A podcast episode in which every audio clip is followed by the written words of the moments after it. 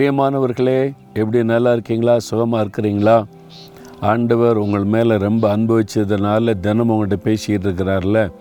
ஆண்டவருடைய சிருஷ்டிப்பை பார்த்திங்களா, எவ்வளோ அழகழகான இடம்லாம் நம்ம தமிழ்நாட்டிலே இருக்குது, உலகத்தில் எல்லா நாட்டிலையுமே இருக்குது. நம்ம ஆண்டவர் சிருஷ்டிப்பை பார்த்து சந்தோஷப்பட்டு ஆண்டவரை துதிக்கணும், சரியா? அதோடு கூட ஆண்டவர் வந்து ஒரு அருமையான வாக்கு கொடுக்கிறார். என்ன தெரியுமா? நீதிமொழிகள் பத்தாம் அதிகாரம் இருபத்தி ரெண்டாம் வசனத்தில், கர்த்தரின் ஆசீர்வாதமே ஐஸ்வர்யத்தை தரும், அதனோடே அவர் வேதனையை கூட்டார். பணக்காரனாக விரும்புகிறீங்களா? எல்லாருக்குமே அந்த விருப்பம் இருக்குல்ல. நிறைய பணம் சம்பாதிக்கணும், நிறைய காசு வச்சுருக்கணும், வீட்டுக்கு மேலே வீடு வாங்கணும், பணந்தாப்பா இன்றைக்கு உலகமே, பணந்தாப்பா இன்றைக்கு மதிப்புன்னு சொல்லி எல்லாருமே பணக்காரனாக விரும்புகிறோம். ஆண்டவர் சொல்வார், செல்வந்தராக விரும்பாதுங்க அப்படின்னு பைபிளில் இருக்குது. பணம் பணம் பணம்னு அதில் ஒரு கிரேசியாக நீங்கள் அலையாதுங்க அப்படின்னு வசனம் சொல்லுது. நம்ம வாழ்கிறதுக்கு பணம் அவசியம் இல்லை, வீட்டு வாடகை கொடுக்கணும், சாப்பிடணும், பிள்ளைகளை படிக்க வைக்கணும், எல்லாத்துக்குமே பணம் அவசியம். அதே வேத சொல்லு, பணம் எல்லாவற்றிற்கும் உதவும். ஆனால் பண ஆசை தீமை. அதனால் பண ஆசை பணக்காரனாக அப்படி தீவிரிக்கக்கூடாது.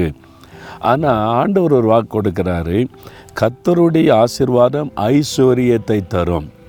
ஒரு மனிதன் ஐஸ்வர்யவான் ஆக்குவது தேவனுடைய ஆசீர்வாதம். அப்போது நீங்கள் பணத்தை தேடாதபடி தேவனுடைய ஆசீர்வாதத்தை தேடணும். ஆண்டவரே, என்னை ஆசீர்வதிங்க, என் வருமானத்தை ஆசீர்வதிங்க, வேலையை ஆசீர்வதிங்க, பிஸ்னஸ் ஆசீர்வதிங்க, அப்படி தான் கேட்கணும். தேவன் ஆசீர்வதிக்கும் போது நீங்கள் ஐஸ்வர்யவான் ஆவீங்க. அப்போ பணக்காரனாக இருக்கிற பாவமான பாவம் கிடையாது, ஐஸ்வர்யவனாக இருக்கிற பாவமான பாவம் கிடையாது. பணக்காரன் ஆகனை தீவிரம் பண்ணாதங்க. ஆண்டோடைய ஆசீர்வாதத்தை பெற்றுக்கொள்ளும்போது அவர் உங்களை ஐஸ்வர்யவானாய் மாற்றுவார். அப்படி தேவன் ஐஸ்வர்யவன் ஆக்கின என்ன தான், அதனோடு அவர் வேதனையை கூட்டார். இந்த உலகத்தில் எவ்வளோ பணக்காரங்க இருக்கிறாங்கல்ல, இந்தியாவின் பணக்காரர்கள், ஆசியாவின் பணக்காரர்கள், உலக பணக்காரர்கள். நிம்மதியாக இருக்கான்னு நினைக்கிறீங்க?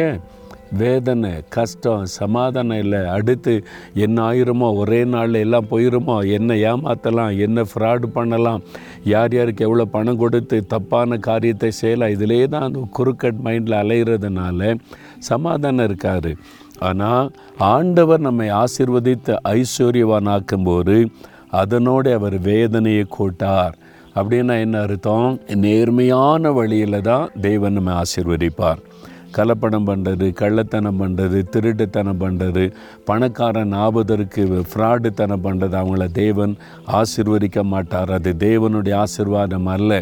பிசாசும் உலக ஆசீர்வாதத்தை தர முடியும், அதனால் அதுதான் அவனுக்கு அவங்களுக்கு கொடுக்குது.